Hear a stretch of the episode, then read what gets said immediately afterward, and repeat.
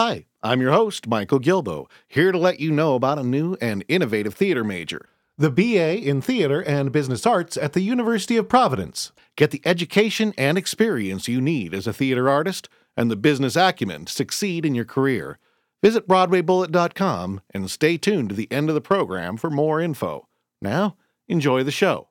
Ooh, is that pod on?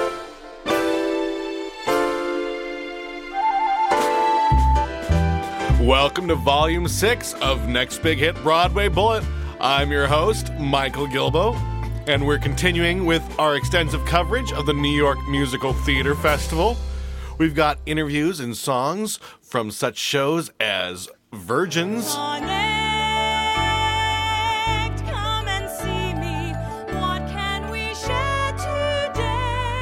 Party come and Night of the Hunter, I'm looking ahead and I'm seeing a face full of wrinkles, learning to live with the hair that Also, Marty Cooper will be talking about new composers in On the Positive Side. We also have a bonus track from the musical Go Go Beach as well. So, we got a lot of stuff for you. Make sure you're subscribed to this podcast. It's easy in iTunes, and our link on the XML button on the front page of BroadwayBullet.com gives information if you don't have iTunes. But you definitely want to make sure you're subscribed because we've got a lot of great stuff lined up. We're going to be having an in depth interview with Tony nominee Hunter Foster in Volume 9, and we will have a fabulous in depth interview with Tony Award winner Donna McKechnie in Volume 10. And we got a lot of great stuff in the works. So subscribe so you don't miss a single episode. And do us a favor, keep giving us reviews in iTunes. It really helps us show people, uh, you know, your enthusiasm to round up this fantastic talent for the interviews. We also have some great forums where you can discuss our show and anything theater related at BroadwayBullet.com. I know no one wants to be first to a party, but we do have a lot of listeners, and if a few of you start going there and posting, I guarantee a bunch of people are going to show up and then it'll be great. Not only do you have theater in common to talk about, but you have the show as well. So it'd be a great place to meet some new people with similar interests. A little later on in the program, we'll tell you how you can stump the staff to win a $20 gift certificate to the Drama Bookshop. But in the meantime, I'll announce this week's winning question. Calliope asks Balzac and Beckett each wrote a play that, coincidentally, have similar plots and themes. Name the two plays. Are you stumped? We'll find out the answer, and if the Drama Bookshop is stumped later on in the program. A lot of plays in the festival are selling out like crazy, so make sure you get your tickets soon. Go to nymf.org. The first show I'm going to speak with today is actually not sold out, and they do have uh, three performances left. Well, if you get this past Wednesday night, there's two left.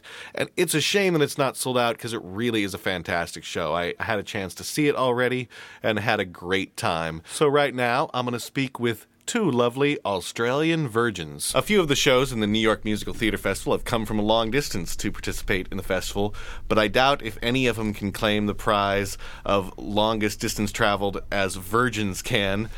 We have two of the members from Virgins here from Melbourne, Australia. How are you doing? Good. G'day. Would you like to take a quick second to introduce yourselves? Hi, I'm Kelly Road. and I'm Verity Hunt Ballard. And you're virgins, right? Well, we are. Well, we're in the cast of Virgins. Let's just make that clear. Three more nights we're virgins. I, I love how the guitarist in your band opens up the show wearing a "I banged a virgin." Isn't it t-shirt. fantastic with Virgin V E R G I N? Well, do you want to start off by telling us a little bit about the show Virgins? Sure. There's actually three short musicals in this one night, which makes it unique straight away. The first musical is called The Virgin Wars, which um, the five women who are in the show play um, American cheerleaders who uh, tour high schools promoting abstinence and celibacy. It's very funny. And the second piece is called Girl on the Screen, which is a completely different style. It's a burlesque, sexy piece, which is about um, a journalist investigating um, a story about women who run their own soft porn websites, and it kind of explores the are they enslaved, are they empowered theme.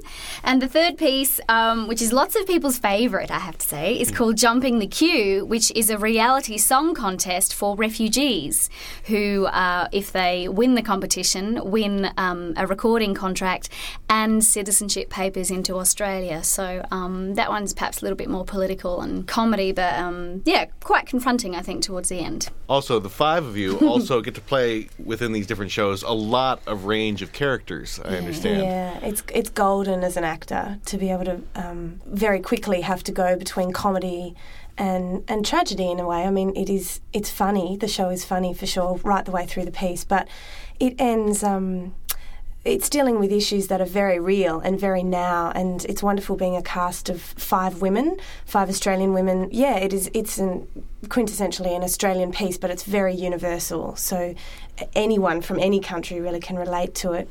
And Matt Frank and Dean Bryant, the writers, have an incredible way of taking the audience on a trip of, of comedy and then pulling at the heartstrings. And it's wonderful as an actor to be able to have to slip in between these characters that are very contrasting for all of us. Yeah, there's not many shows where you could play an American cheerleader and then a sexy burlesque performer of some sort, and then uh, a, refu- a refugee from Iran or from Colombia, or you know, the, I mean, the range is a gift for any actor, and they are so clever in that the audience they'll have you laughing and then crying and then going, "Why am I laughing at that?" and making you think, which is what's so fantastic about their work. And I have to say, I, it's nice interviewing a show that I've had a chance to see, actually, for once here at the, the thing before I do the interview. And I do have to say that any guys who are interested in getting to know Kelly a little bit better uh, might, want to sit in the front row of the show. Oh my goodness! Yes, I have the pleasure.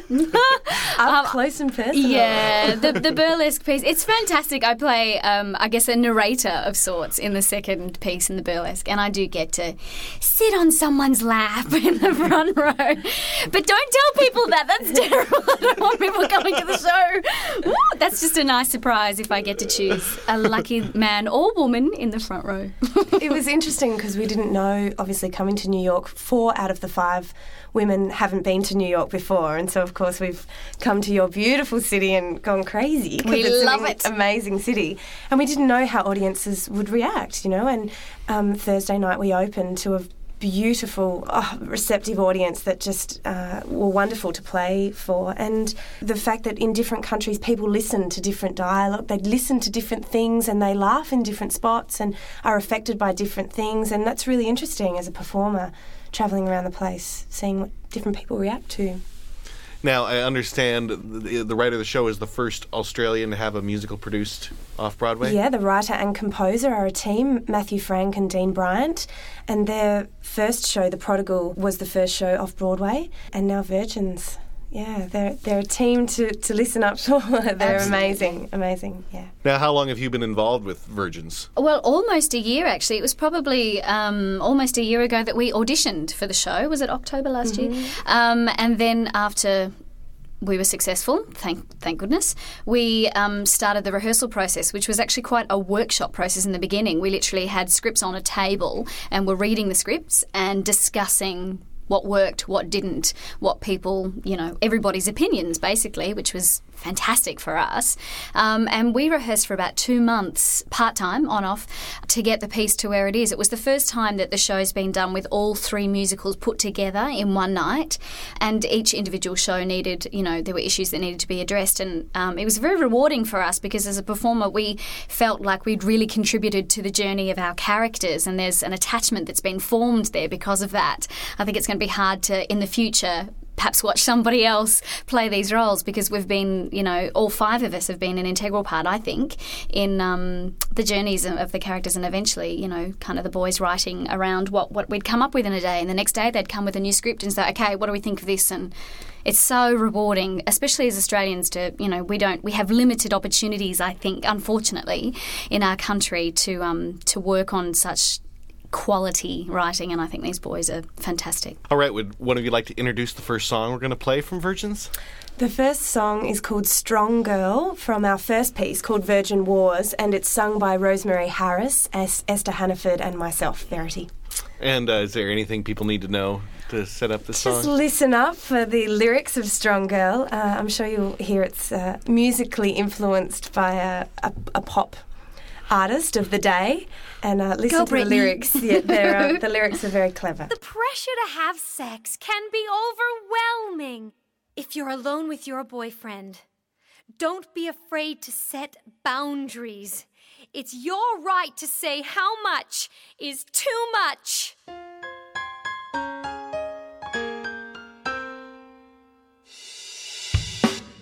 Oh, baby, baby, I can see the look in your the desperation you can't disguise. Oh, honey, oh, honey, honey, loving you is hard on me too. But there's things you want, I just won't do. Don't tell me I'm uptight, you're not right, you're wrong. You love me when I say, not today, when I'm ready, we'll be long. Cause I'm a strong girl, you can't touch me, but you wanna. And you're gonna try and push if you wanna be there in the end. How could you not tell me you had sex? I wanted to be in the group, hang out with you, go places. But you're not a virgin. I'm not a criminal! Those songs we sing out there, they're not just rah rah rah and box steps, Veronica. Those girls put their souls on the line two afternoons a week. You've treated their dreams like a pair The commercials are wrong, Veronica. Some stains don't wash out. Oh, lover, lover, hold me close and tell me no lies. Cause the love I'm needing's there in your eyes.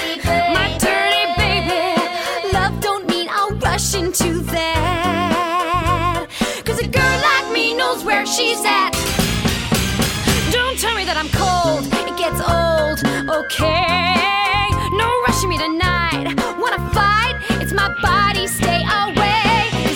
Girl, you can't touch me. Though you wanna, but you're gonna try and push me, I'm a runner. Cause a strong girl is her own friend. And you wait if you wanna be there in the end. Share some things you can't do alone, like backup dancing. We're supposed to be virgins.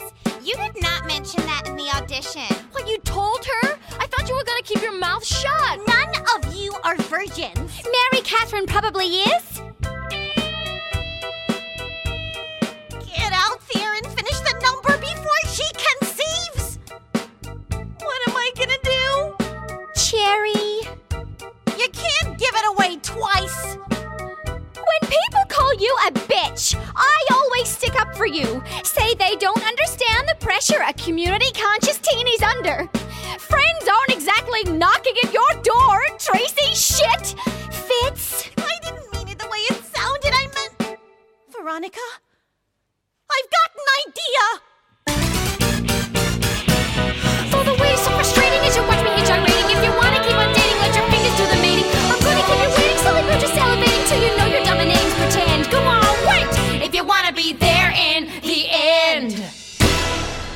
Mentioned uh, earlier that for four of you, this is your first time in New York City.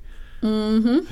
How you guys? Oh, like it? yeah. We are loving it. We Just love it. It's such an amazing city. I thought that it would be a bit overwhelming and a bit, um, a bit of a rat race and a bit nasty and a bit, you know, kind of have a vibe that was a little bit. Uh, I don't know, full on, but uh, it is. We just put that across to keep, you know, too many people from coming. Yeah, it works.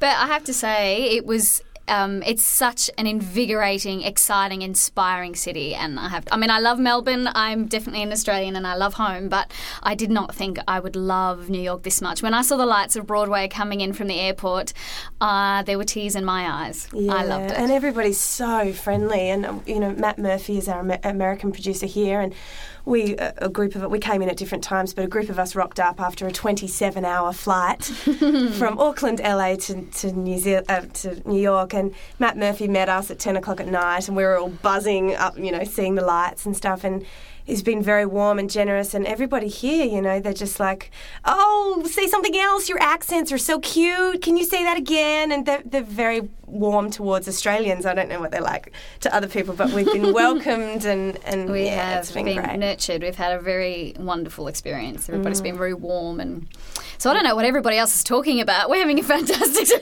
time. New York rocks. Now, it must have been quite an undertaking bringing the entire ensemble over here. Hmm. Besides the actors, how many people came from Australia for the production? There's 11 people from Australia here, and it's very much a piece from the heart. We've we've pretty much paid for ourselves to get over here, and, and throughout the rehearsal process and the season in Melbourne, which was a sellout season in Melbourne. But we do it because we're incredibly passionate about the piece. We uh, Natalie Marsland, the choreographer, and I flew over together, and we had to take part of the set with us with our luggage. These two massive uh, archway lights, and you can imagine at immigration at customs, they're like, uh, "Excuse me, ma'am, uh, what what is in there?" We're saying, "Oh, it's part of a set for a show that we're doing," and you know, it's been it's all in. All in for the love of it. That, that reminds me, at least it wasn't as bad as there's a reporter who went to uh, Canada to interview the band New Pornographers. And, Uh-huh. You know, they're, they're really strict on pornography in Canada, and the guy hadn't heard of the band, and so he said he was there to interview the New Pornographers, and he got pulled aside. Oh no! You have to be kind of careful Yeah, I think you have to be careful how you word things. Yeah. And you know, some of the costumes in the second piece are pretty skimpy. And if they were looking through our luggage, going, um, girls, what's this for? Yeah, but you're coming into New York, so uh, That's right. Yeah, we figured there'd be some leeway there. we see people on the streets wearing what you wear on the stage. Yeah, we so we feel very at home here. We don't feel particularly risque. It was much more risque in Melbourne. I'll tell you that much. Yeah. But with the whole trip, you did have a little bit of help in getting here. We did. Uh, Well, um, there's sort of a combination of things, really. We um, Matt Murphy sourced a grant from for us over here, which was fantastic, and we also um, put together for most of the funds uh, a concert back home called Virgins Unplugged, um, which was um, which featured music from the show and a whole lot of Australian celebrities who very generously gave their time, and we raised most of the funds for our flights. So um, between us and Matt Murphy's help over here, and um, and of course the festival inviting us over, we raised um, part of the funds. So yeah, we haven't sort of had to do it all on our own backs, which was great. Well, you were talking earlier about how uh, jumping the queue is, deals with immigration, and I understand that you had a very special guest in attendance at your first performance here. We did. I have to make make clear before we talk about that. You you guys say line. Do you know what the queue is? A queue is in in Australia. We say if we Yeah. line up at the bank, it's a queue, but you guys say the line. Yeah. Yeah, so it's jumping the queue, which means jumping the line. But uh, yeah, we had uh, on opening night we had Amanda Vanstone, who is our federal minister for immigration, and the third piece, jumping the queue, does slightly. Um, mock the immigration policy in Australia. And we found out a couple of minutes before we went on for opening night that Amanda Vanstone will be in the audience. She was invited from the Australian consulate. We thought, mm, how's she going to take that? It and was- she was chuckling away. she was loving it. We was looking out in the audience and she very much enjoyed it. And so, I think it was fantastic. We couldn't have had a more appropriate audience member. I think it was perfect. yeah, young and old, right wing, left wing. It's, It's a show for everyone. Yeah, and the guys wrote it to make a stand and to make a comment and to express their opinion and to make people think. So, as far as reaching the right audience, it was just perfect. It was amazing. It was great for the boys, I'm sure, to know that, you know, what they believe and, um, you know, written in in this form was being heard by the right ears. It was great. So you have a chance to catch any other shows while you're here in New York? Absolutely. Well, we're starting with Altar Boys tonight, which we're looking forward to. what, Um, what happens when the altar boys and the virgins get together? oh, it's so much fun. You can You can check out a uh, on a Yes, on a we site, have- You can check out. We've had a photo shoot with the boys, and they were obviously they were very warm, very encouraging, very supportive. enthusiastic. But so were we, hey. Yeah. On playbill.com, we've had a photo shoot with the guys, and um, they were really lovely guys, and we're looking forward to seeing their show tonight. And I think they're coming to see us this week. So it's a mutual thing. You know, virgins support altar boys, altar boys support, support virgins. Yeah, and now with opening night, um, been and gone, and we'll, we'll be able to check out some more shows. Obviously, it's why you know how can you come to New York and not check out the theatre? it's just a matter of choosing which ones. There's so many to choose from. We don't really have that luxury in Australia. You know, you have more theatres and more musicals in one street than we do in the entire country. So, um, you know, the festival alone has so many to choose from. So we're literally going to have to do an eeny, meeny, miny, mo and choose and then go with it. Yeah. All right. Well, before we play the last song from Virgins, what dates can they catch the show? tomorrow, Wednesday the 20th at 9 o'clock, and Friday the 22nd at 8 o'clock, and then our last performance on Tuesday um, at 8 o'clock. So um, there's three more shows left. At the Barrow Group Theatre. On 36th? Well, would you like to tell us a little bit about the second song we're going to play here from Virgins? Sure. The second song is um, called Connect, um, which is actually my personal favourite. Um, and it's from the second piece, Girl on the Screen. And this is sung by um, the three women in the piece who uh, run their own porn websites and the journalist. This song, um, most recently, has um, been written about in um, the review that we uh, got on Talkin' Broadway here, and uh, the boys were likened to uh, Sondheim and Jason Robert Brown with this song in particular in mind. So um, I think that's fantastic for the boys. I think it's actually one of the best songs that I've heard that they've ever written. And it's performed by Esther Hannaford, Rosemary Harris, myself, Verity, and Amanda Levy. Thanks for coming down and talking about Virgins with our listeners at Broadway Bullet. A pleasure. Thank you, Michael. We are going to continue talking, and in a couple weeks, we'll play, you know, the rest of our interview, which will talk about the Australian theatre scene for everybody. Fantastic. High in their towers, alone in their suburbs, freeways and subways and malls, working for hours, fighting the panic. The pace never falls, but what are they working and fighting for? Rewards that don't quench their desire. From all of those towers and suburbs, it burns like fire.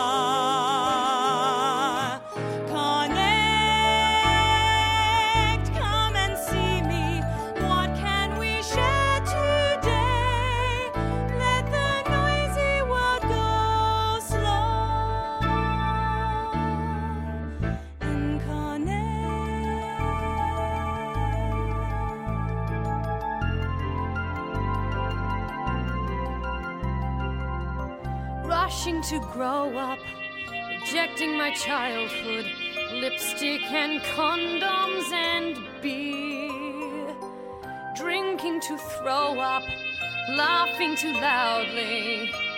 Don't wanna be here, but watching her grow now I recognize that need to be more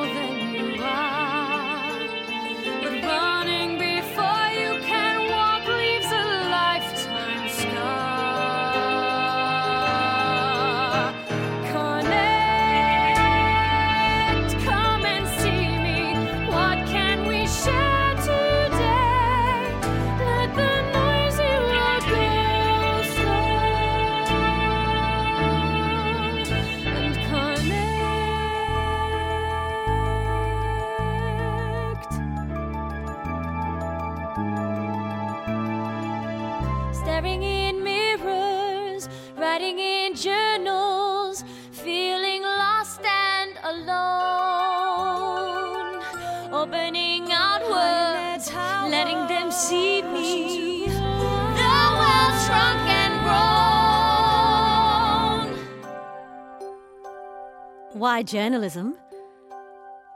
It ticked all the boxes. I could write. It was about truth. I could be at the forefront of the action. I could be an important woman. Rushing for headlines, aiming for deadlines. Am I making a mark? When I switch on the camera, I shine to the world through the dark.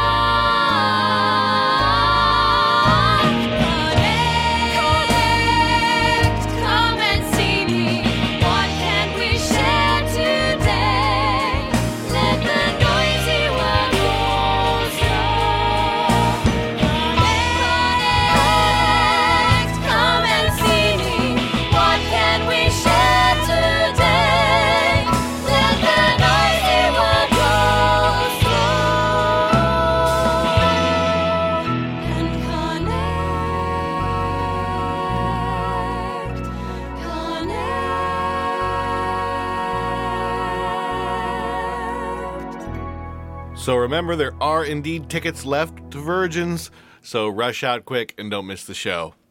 Every week, Marty Cooper brings to us his segment called On the Positive Side. He has 25 years' experience working at the Colony Music Store in the heart of Broadway, and he's met and seen just about everybody. Next week, he's going to be back from his trip to London, and he'll be talking about the West End theater scene at the moment.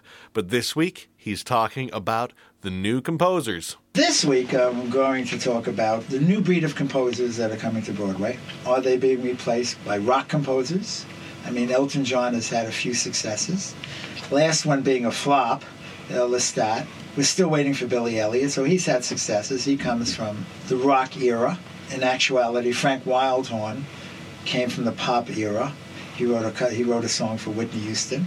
Duncan Sheik, who has, as I mentioned a couple of weeks ago, who has the uh, off-Broadway import, uh, Spring Awakening, is also from the pop field. But now we have uh, we have a new breed of composers that seem to be taking over. They seem to be children of some of the older breed because you hear a lot of things going on that you recognize, you know, from earlier composers.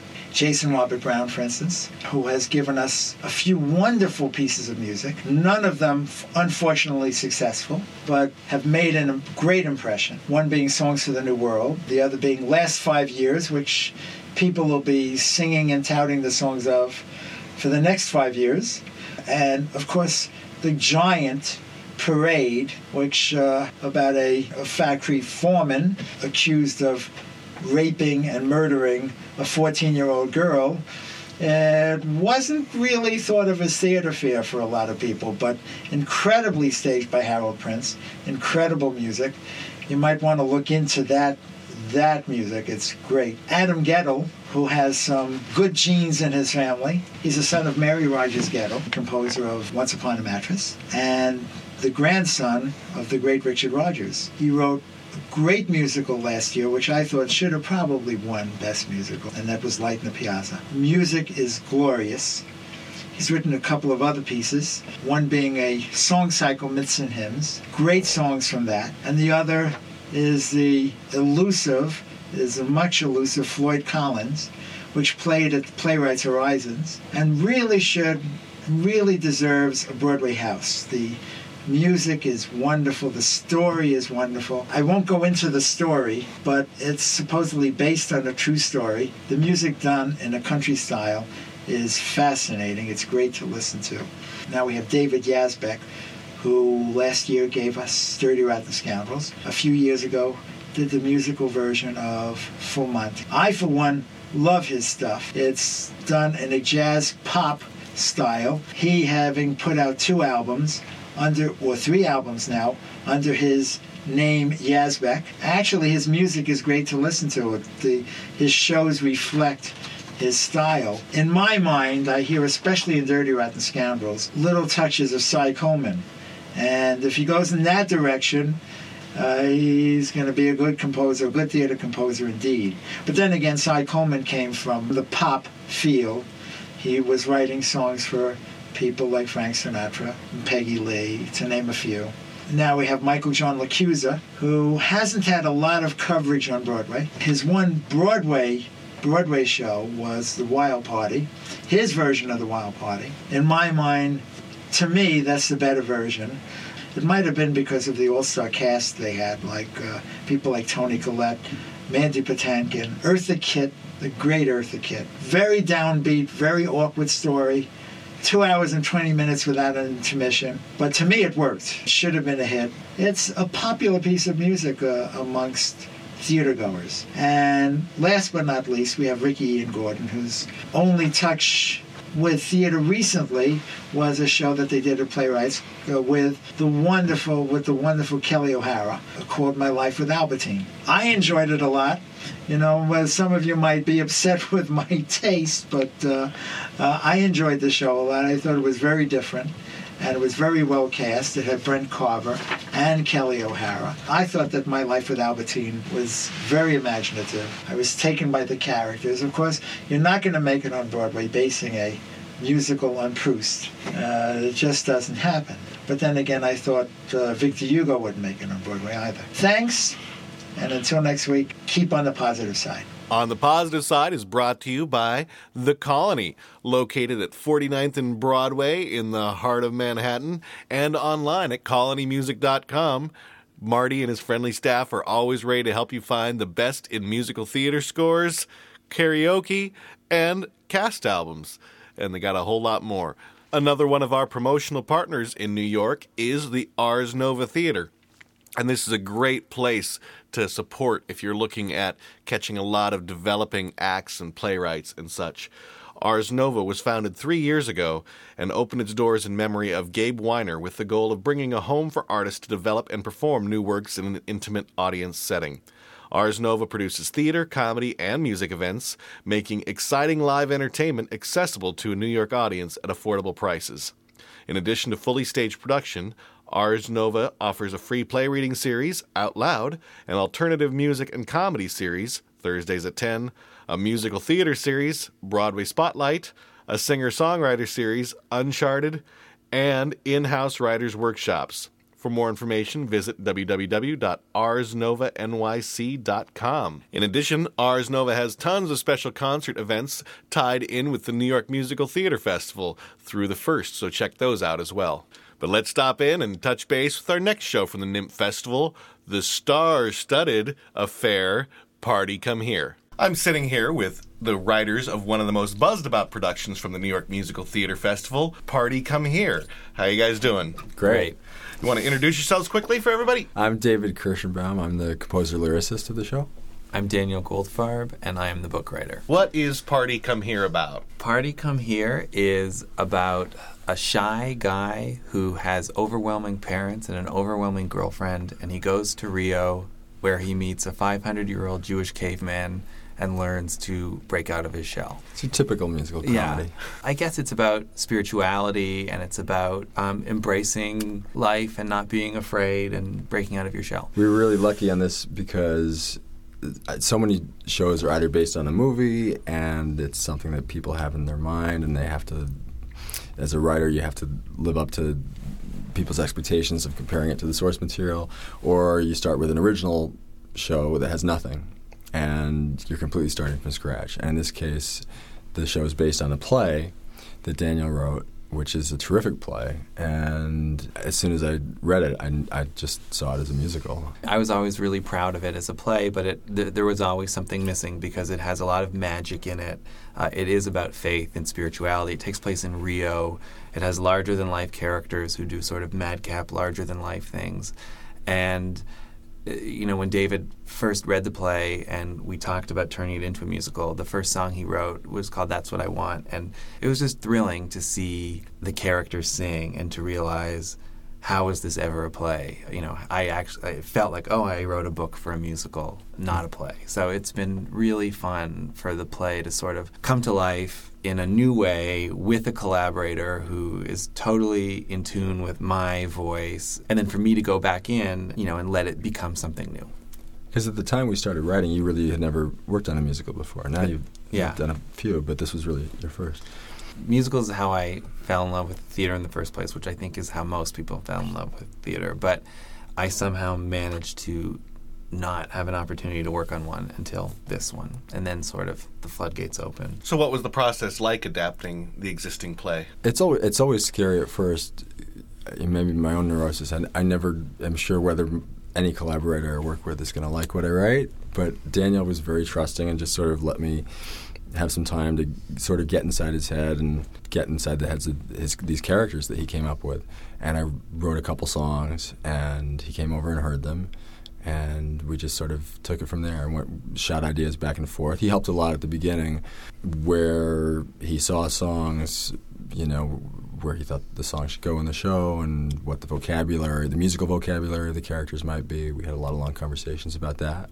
I was at the same time doing sort of some musical research to listen to Brazilian music and uh, The Girl from Ipanema and The Waters of March. Sergio Mendes. Yeah, and Antonio Carlos Jobim and all that kind of thing.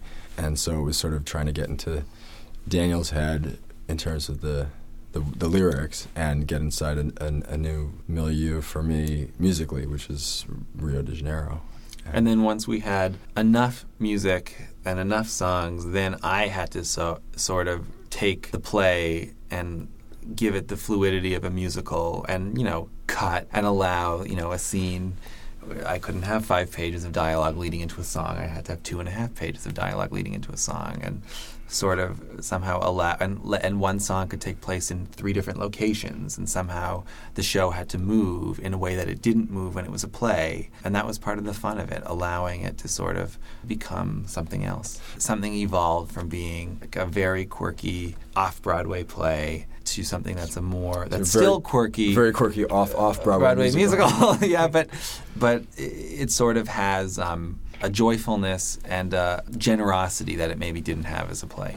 What was the history of this as a play? I wrote the play at Juilliard um, my first year of school, and I had gone to South America that summer, and I spent one night in Rio, and I met a couple. I met uh, like this 50-year-old Jewish guy from Toronto who had relocated in Rio and had a 29-year-old Brazilian bride.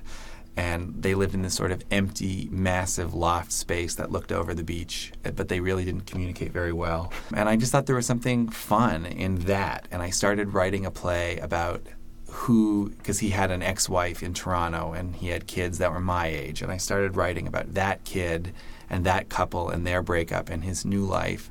And then on page 10, I wrote, a 500 year old Jewish caveman walks onto the stage. You know, I don't really know where that came from. I don't know. And- where, I, this is the first time hearing of any of that. and slowly the play sort of evolved into what it became. I'd actually always been interested in Marrano Jews, and I had seen this documentary called The Crypto Jews of New Mexico about Jews that had, uh, during the Spanish Inquisition, that converted and, and practiced their religion in, you know, underground.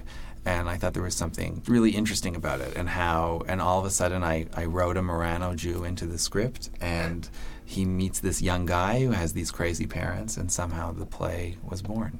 But that's the first time I ever heard about the 50 year old with the younger wife that you met down in Yeah. Brazil. And her name was Valerie. That's how I came up with it. The things you learn from doing a podcast. Yeah. So before we go on, would you like to take a moment to introduce the first song from that we're going to play?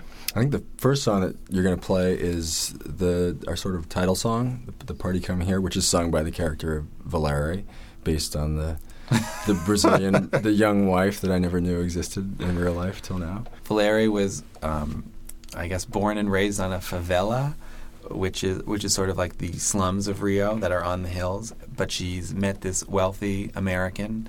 Uh, his name is Wood, and she's married him, and she's sort of warm and very spiritual, And um, desperately trying to learn English. and desperately trying to learn English. That's probably enough. If your whole life's smelling sour, I have the answer for sure. This is the place that can take you and make you a cure.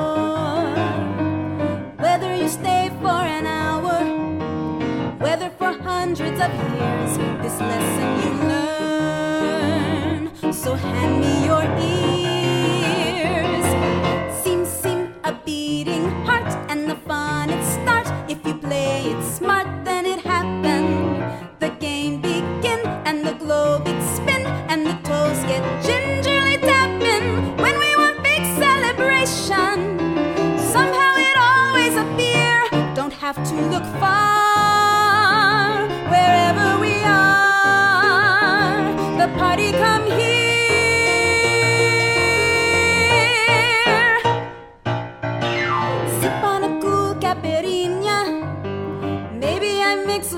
for you. Even a pina colada de nada will do. People be glad when they've seen ya.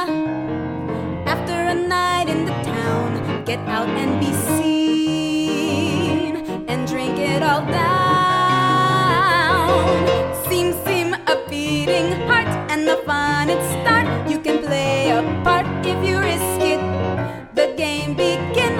The globe it spin and we serve up sin on a biscuit. If you're in mood for a blowout, Rio is final frontier from each port of call.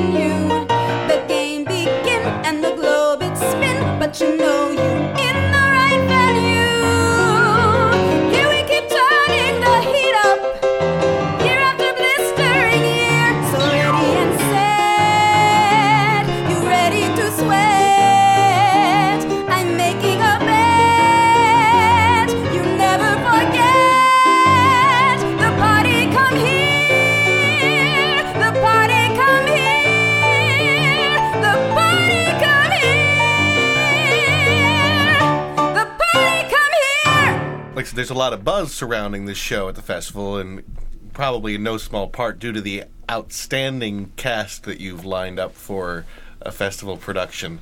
I, cast. yeah, it is insane. You want to tell us a little bit of who's who's in the show? Hunter Foster and Terrence Mann and Fyvush Finkel are our men.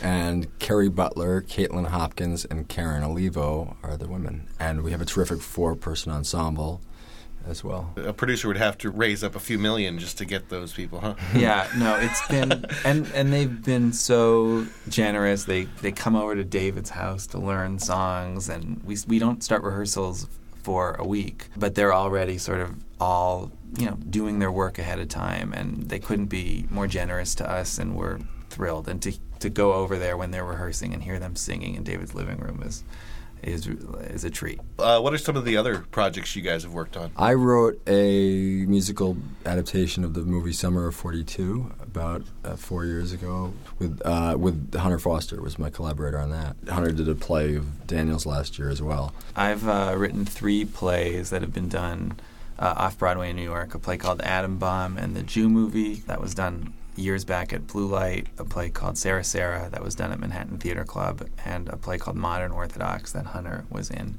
Uh, that was done last year at Dod- Dodger Stages, and then. I, um, I This just year- made my Broadway debut as the co-book writer of Martin Short, Fame Becomes Me, Now, who did you co-write the book with? with Martin Short. I was out of town doing a musical in California this summer too, uh, based on the play Vanities, and it was interesting though because Daniel was on the road with the Martin Short show, and I was out in California with, with this new thing of mine. But we were both already looking forward to doing Party Come Here in the festival. And Yeah, so- we would sort of find times to start casting. We were really we were on the ball. We were trying to get everything done way ahead of time. Uh, we had our cast all set by the end of June, so we were we were ready. It really is two weeks in between the cracks with all these people doing other things. Uh, Hunter's doing the producers on Broadway. Kerry Butler's doing a soap. Kaitlin Hopkins is about to start rehearsals for The Grinch. Broadway musical, The Grinch. I, one of the things I'm most excited about is is the casting of Fyvush Finkel because, Yeah. and I, I, I guess partly because it was my idea, but I just I always loved him on on picket fences and uh, and he has this incredible joy for performing and he sort of his acting style is is of another era he's one of the last you know guys from the yiddish theater and it's thrilling to watch him our whole cast uh, or when we did the reading last year and hunter and terry and um, caitlin were in it they just they were really generous with him and he was really generous with them and just to see him up there was really really exciting The last person that you just didn't say what they've done for our listeners who don't know, Terrence Mann. sure. Has, Terrence Yeah. Mann was the original Javert and Les Mis, the original Rum Tum Tugger and Cats, and the original Beast and Beauty and the Beast. He's yeah, an incredible career. Karen Olivo did Rent and Brooklyn, which of course you know is sort of a whole different style of musical. So our, we sort of covered our bases with, with this cast. We just came from a rehearsal with Karen, and she is unbelievable. I'm to sure hear we're her making- in a 99 seat theater sing those songs is I can't even I can't even believe it. I- I'm sure we're making all of our listeners salivate incredibly. and the truth of the matter is, the soul show is sold out already. I know you're trying to get a couple other dates. Yeah, we're trying our best. And something that I really am proud of about the show is that all six parts are they all really have a lot to do. They all really get to shine. They all really have their moments and so it's just going to be fun to see them all play off each other and play with each other. Well, thanks for coming down. And, Oh, thank you and- for having and us. Telling everybody about your show, and I'm, I'm sure they're they're not thanking you because now they're all just slicing their wrists, wondering how they can, how come they missed or can get in to see this incredible cast. Stay tuned and keep Yeah. your fingers crossed Keep your along with us. crossed that these added shows is going to work out. Well, good luck with all your future endeavors as well, and and with the future of the show. Thank, you very much. That you would be the one. My sights were set, I made my move, and now what's done is done. One thing you can't say about me is you don't know where I stand. Expressing my needs, I learned from Rand. That's what I want, that's what I said when I saw you. You looked so cute in that bow tie. The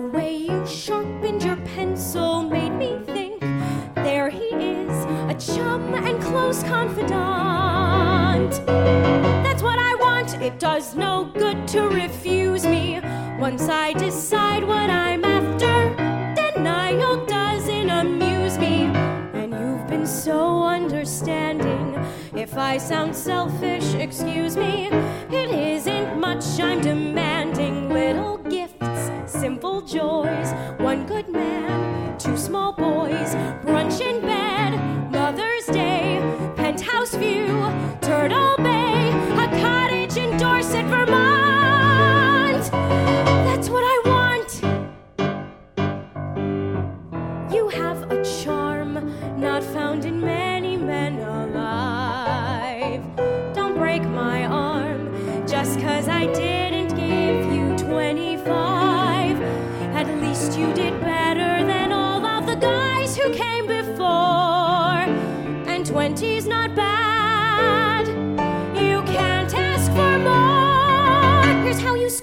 Five points for similar interests, four points for family background, three points for sexual prowess, 3.8 for your looks, and 4.2 for your brains. That's 20 points.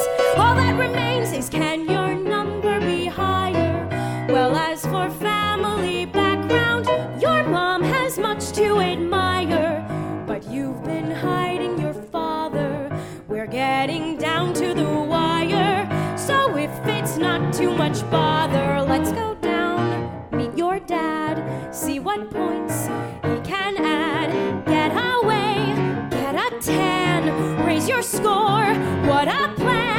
sweet South American jaunt.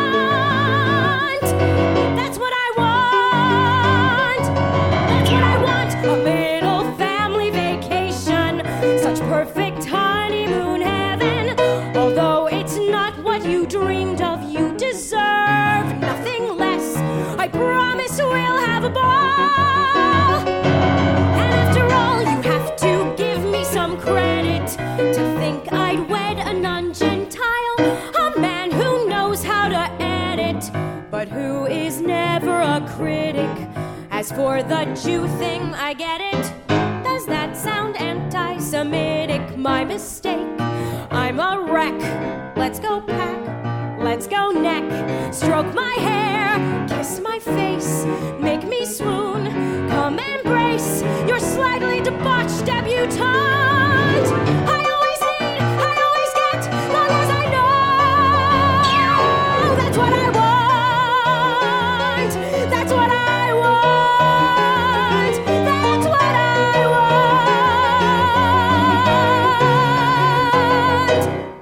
Now we answer our Stump the Staff question, and you can find out how to enter Stump the Staff to win a $20 iTunes gift certificate.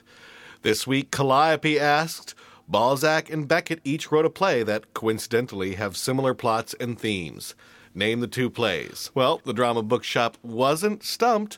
Matthew said Beckett was apparently unaware that Balzac had already written a play about waiting and waiting for some unseen savior that never appears. Beckett's, of course, is waiting for Godot, but not many are as familiar with Balzac's Mercadet. I hope I pronounced that right. It was written some time before Beckett's masterpiece and features a character in name only, also called Godot, spelled G O D E A U.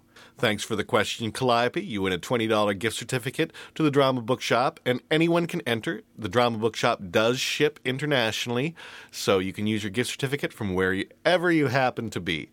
If you're looking at entering the contest, we take questions for a week leading up to the program, and then the Drama Bookshop has about six days to answer it. So just look for the link to enter Stump the Staff at www.broadwaybullet.com.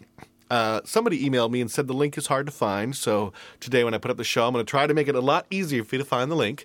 However, if you do take advantage and start using our forums, it'll be a lot clearer and a lot easier to find because we do it in our forums. So remember, for any of your theater book needs, the Drama Bookshop is located on 40th Street between 7th and 8th Avenue in New York. They're also located on the web at www.dramabookshop.com. Their staff is top notch. obviously, and always ready to help. I also might want to mention that you can pick up Donna McKechnie's brand new book, Time Steps, there. Donna McKechnie is the Tony Award winning actress who played Cassie in the chorus line. She has a fascinating book. She talks about her life in theater, and also she will be on our program on Volume 10 to talk about her life in theater, chorus line, her marriage with Michael Bennett, her fight with arthritis, and more. It really is a fantastic interview. Make sure you subscribe so you don't miss it. We saw a funny, funny musical called Altar Boys. Everyone's raving about Altar Boys, the new musical comedy and winner of the Outer Critics Award for Best Musical. Just knocked us out of our seats. I couldn't believe the dancing. I find myself just smiling and I look around and everybody had this big smile plastered on their face. It's really funny. funny. Funny. Funny. Over the top. It's a musical that is absolutely hysterical. Really incredible. Unbelievable. The boys were awesome. I believe in the Altar Boys. They didn't even have to sing. They could have just stood up there. It's fantastic. Fantastic. Fantastic. Fantastic. The Altar Boys give dynamite performances with infectious energy, raves the New York Times. Their songs are convincing enough to be on MTV. The critics agree, it's hysterical. Altar Boys, you'll laugh your mass off. All my expectations were fulfilled. You can find out more information by visiting alterboys.com. That's alterboys with a Z dot. There's two rounds of Broadway Idol remaining with the NYMF Festival.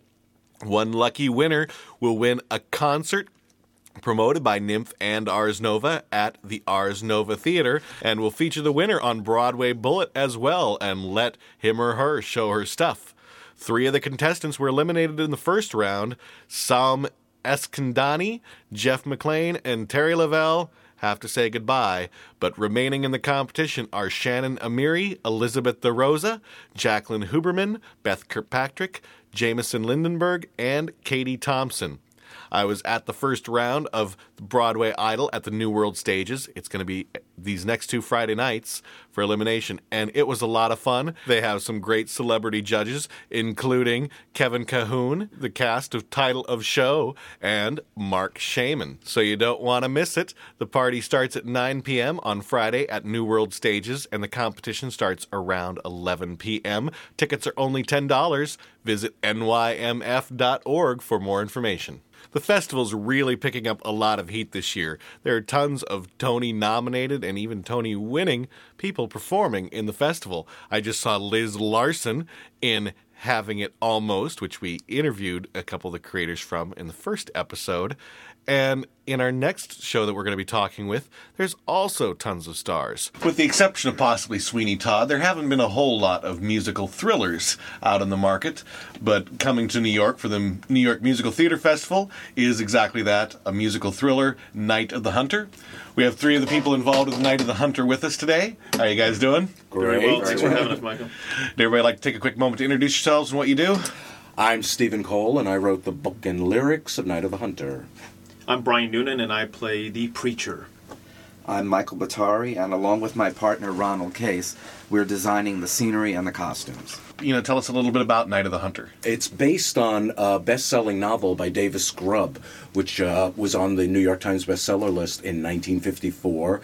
Was then bought for the movies and turned into a classic film noir, which was directed by Charles Laughton, his only directing job. He's a great actor. It starred Robert Mitchum, Shelley Winters, and Lillian Gish. Uh, the film has become a classic. AFI has named it one of the 100 greatest films of the 20th century. But my late partner, Claibe Richardson, the great composer who did The Grass Harp on Broadway with Barbara Cook, it was his idea to turn this into a musical. When I first saw the film, it was really scary and i went you really want to turn this into a musical? I can't quite believe it. But then i read the novel which was so poetic and so beautifully written and had a different thrust really than the film. It wasn't just scary. It was about a little boy and his journey to becoming a grown up and I knew that the lyrics just popped out from the page. It was it's in that classic uh, Southern Gothic mode, like Truman Capote, and it's a gorgeous novel. So we just started writing that, and uh, here we are several years later, like most musicals, after workshops and readings, and even a production in San Francisco, which Brian starred in, which went really well, and now we're here in New York showing our wares. Brian, you've done a lot of pretty big things, you know, on, in Broadway that people might have seen you in, correct? I'm very fortunate. Yeah. well, really quick, just say a couple of them. I was in Phantom of the Opera here on Broadway, uh, Les Miserables, Jesus Christ Superstar. Um, played Cable opposite Robert Goulet in South Pacific, which was a huge thrill, and also opposite my wife, who happened to play Liat uh, the last three months of the show. Right after we got married, she came on board, and it was kind of like a three-month extended Yeah. honeymoon. to sing "Younger Than Springtime" to my wife eight times a week is fantastic. So, I'm very blessed. Now, is this uh, your first time getting in very early on a project?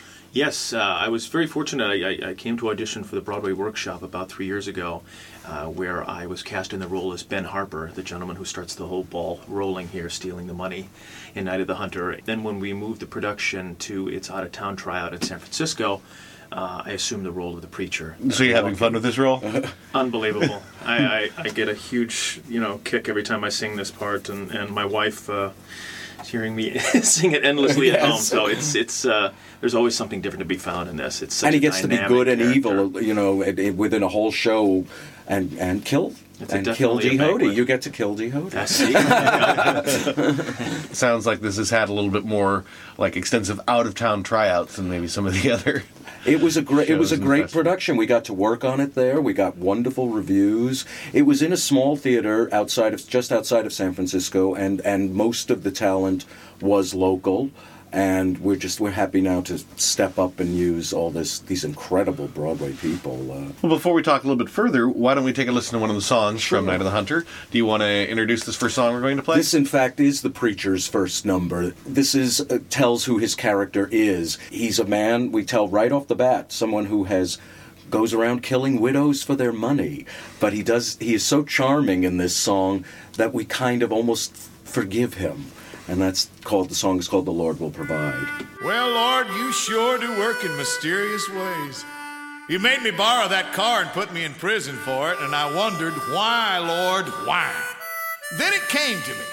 You put me in jail to meet Ben Harper and find out about that $10,000 he stole and the widow he left behind. So, Lord, point these feet where you want them to go and tell me what you want these hands to do. What is it to be, Lord? What is it to be another widow? How many will that make, Lord? Ten or six or three? What's one more widow? What is it to be? Mm, it's getting late, but I can't wait. Lord, I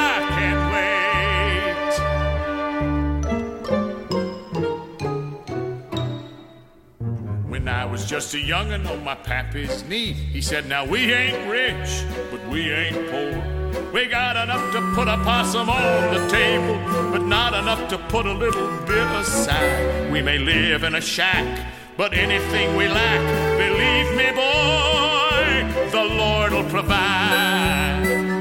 The Lord will provide. Believe me, boy, the Lord will provide.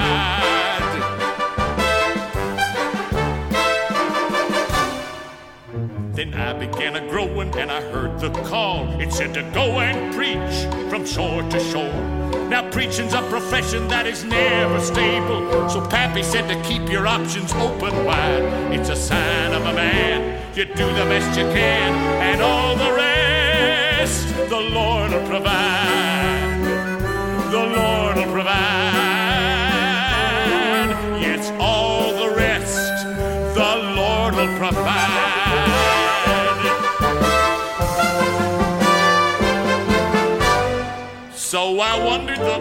and I did your work. I took your book along for the ride.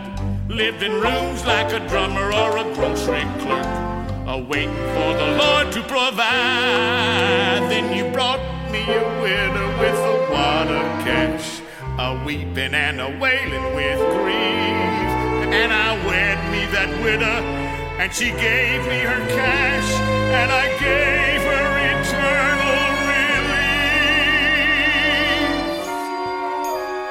began a whole chain of events. But Lord, I just can't seem to keep count. Now let's see. There was the widow back in Sistersville and one in Cincinnati. The fat one up the river with the mother.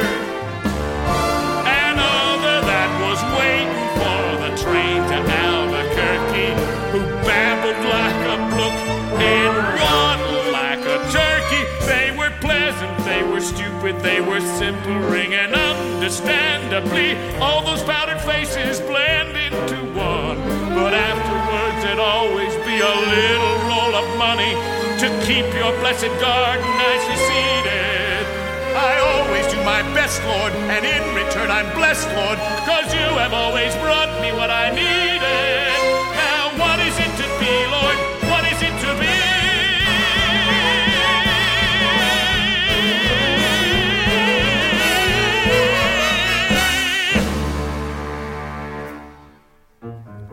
Is full of sin, but I can take it, Lord, as long as you are there to mind the store.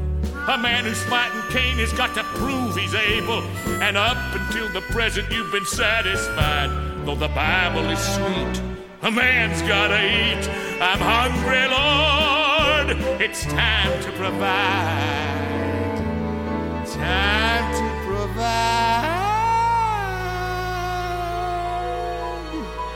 That town yonder, what's the name of it? Cresap's Landing. It's good to know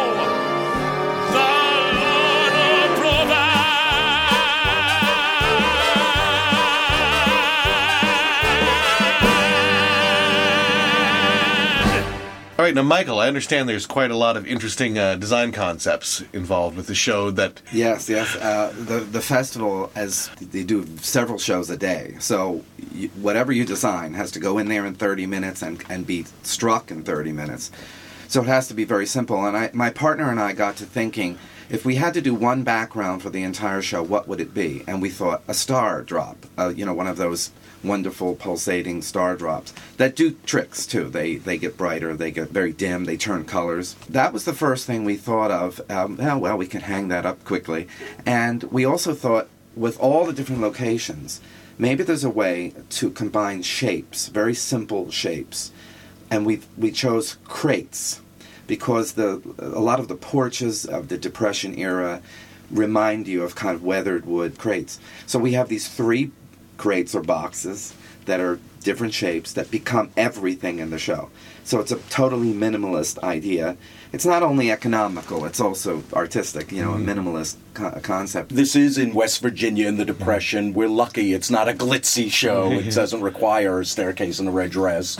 Uh, um, but it also, the concept which came partially from the film is is that a story is being told and and so it's a bunch of people out there in the depression telling this story to help the little boy whose story it's about John Likewise with the costumes, we're keeping a base costume of you know early depression, very simple.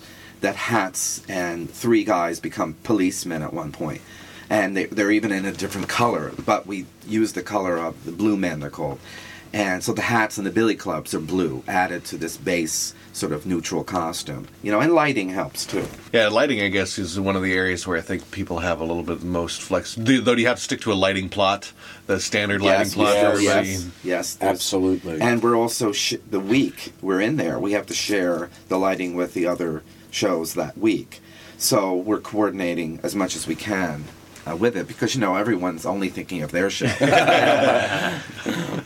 Uh, but, but we're cooperative we're trying. yes Brian, not only yourself, but there is an amazing cast in the show. It seems like it must be a lot of fun to be working with these people. It's just stellar. I mean, we're blessed to have the wonderful Dee Hoty, Beth Fowler, Mary Stout, Gerry Vichi. It's it's just a star-studded cast, and uh, we didn't go into it just yet, but there are two stellar children who are in this show who actually carry a lot of the plot and a lot of the story.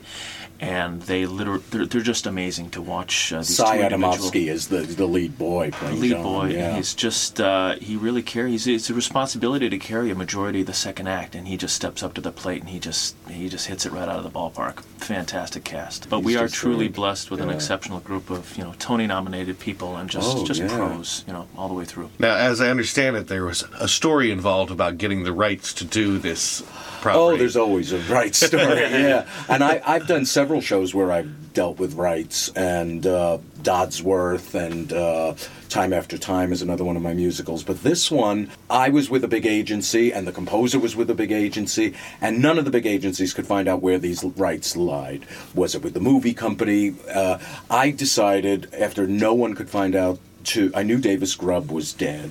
And I said, but you know what? I'm just going to look up a, the name Grubb is such an odd name, G R U B B, in the phone book. And in the Manhattan phone book, I found a Lewis Grubb. And I called him up and I said, Are you any relation to Davis Grubb? He was his brother. And he lived on the Upper West Side, a few blocks away from Claibe Richardson, the composer. We met with him. He was a commercial artist. He loved music. He heard Clay's score to the Grass Harp. He read one of my shows, an award winning show called After the Fair, which Michael and Ron and I did together at the York Theater. He just said, Everyone wants the rights to this, but I'm giving them to you and we signed a contract. Lou was the most supportive person. We uh, made a recording, a commercial recording. We got Warner Chappell published the music. Lou passed away, and his widow was just as supportive. And we have those rights with, to an incredible, incredible piece. And I, I, I'm a great adapter. I love adapting great works. So this is Before we kind of close out really quickly, I understand uh, that Michael, you have a rebuttal you would like to make. Oh, well, uh, we were talking earlier about the fact that this show, we're doing it with three crates, and the director said, wouldn't it be wonderful if we had a turntable? of course, we can't. And we did a turntable on Broadway. In fact, we did two turntables, one inside the other, on Broadway with a show called, little known show called Prince of Central Park.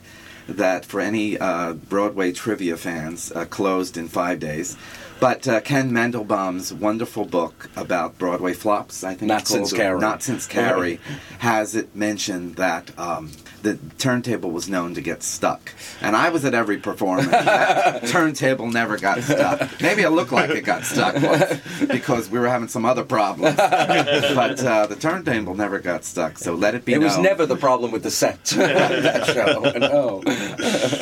Sorrero, the designer, gets to rebut. so- Yeah. Yes, thank you very much. Well, for the people who are looking to catch Night of the Hunter, uh, what are the dates? Oh, we open on uh, September 26th and we run through October 1st. Well, I want to thank everybody for coming down and chatting.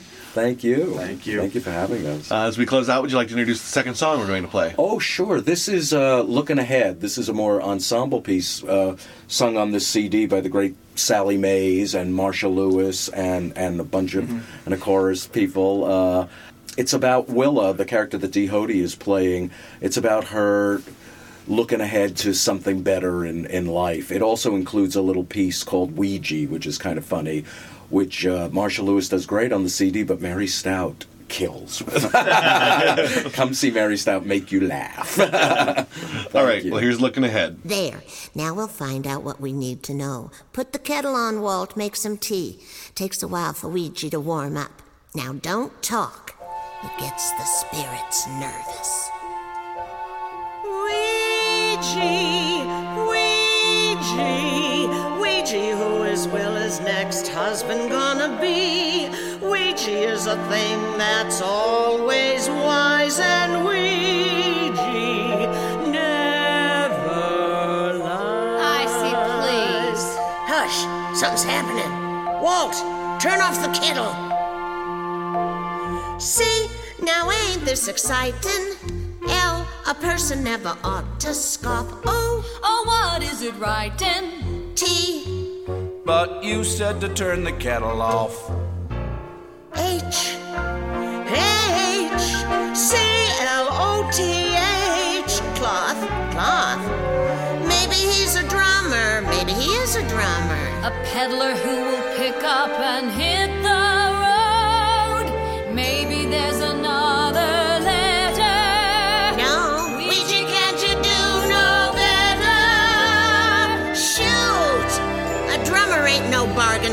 husband. Unless the cloth means something else. Nah. Well, we'll try again another day. Ouija's mighty good at looking ahead, honey. So am I, Icy. So am I. I'm looking ahead, and I'm seeing a boy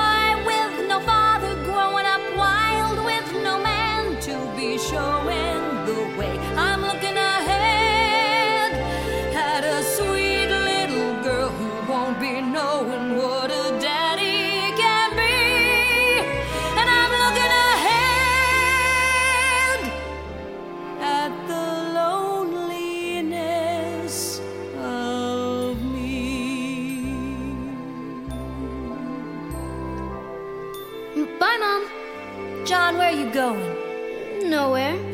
I don't want you to go to that Uncle Birdie's. He's an old drunk and a dirty old man. He's not.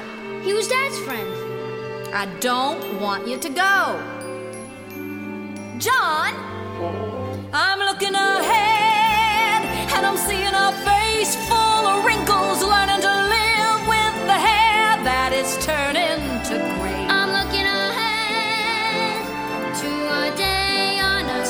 skiff, a skiff my pa and Uncle Birdie both made. And I'm looking ahead, looking ahead to the day I ain't afraid. Pearl, come keep your mama company while she darns. No, I'm very busy playing with Miss Jenny. Winter's chill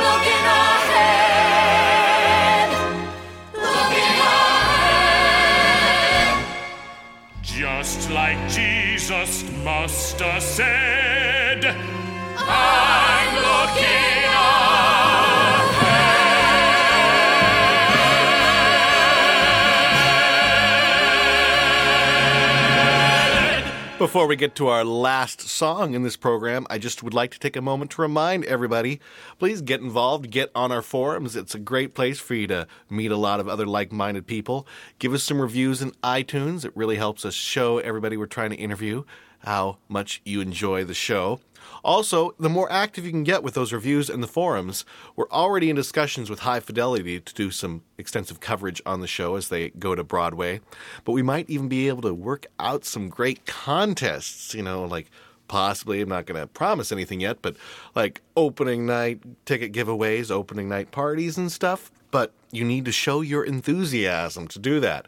Also, on the forum, I'm more than willing to take your suggestions on how to improve the show and make Broadway Bullet the best show and the best source for your weekly theater entertainment. We interviewed some people involved with Go Go Beach in Volume 3, and I saw the show this past weekend, and I really enjoyed it. They have a little bit of first act work to do in the book to clean it up, but the show shows tons of promise, and there's tons of great songs, and so I wanted to play one more here. An old friend of the gang comes back from, well, San Francisco, and this number ensues called In San Francisco from Go Go Beach.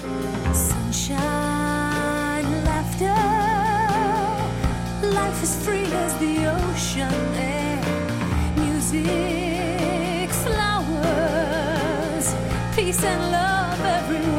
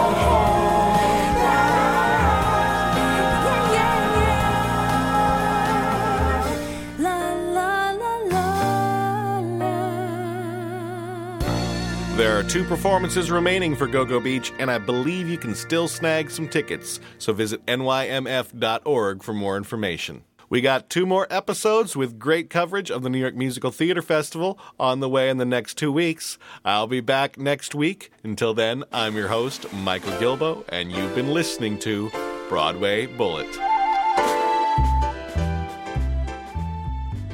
So, a little more about our brand new theater and business arts major. I know what most theater programs are like, and I've talked to thousands of artists. All of this told me that a new style of theater major was needed. Theater majors can get a pretty good arts education just about anywhere, but most programs do very little to prepare actors, directors, playwrights, technicians, producers, etc., to manage their careers.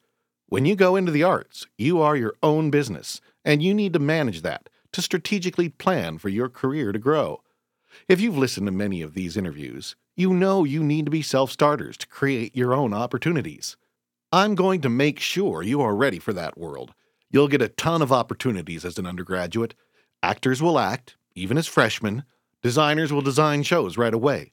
Playwrights will see their shows mounted. Directors will direct. Producers will handle shows from inception to execution. Outstanding guest artists will conduct workshops, and outstanding students will even work on this podcast and travel to New York with me for interview weeks. And if that isn't enough, we've got an amazing program that will pay all or part of your student loan payments, even private loans if you are earning less than $40,000 six months after graduation. That is an invaluable option that lets you pursue your passion in theater with less financial pressure. If interested, and I hope you are, go to BroadwayBullet.com. I'd love to help you launch your career.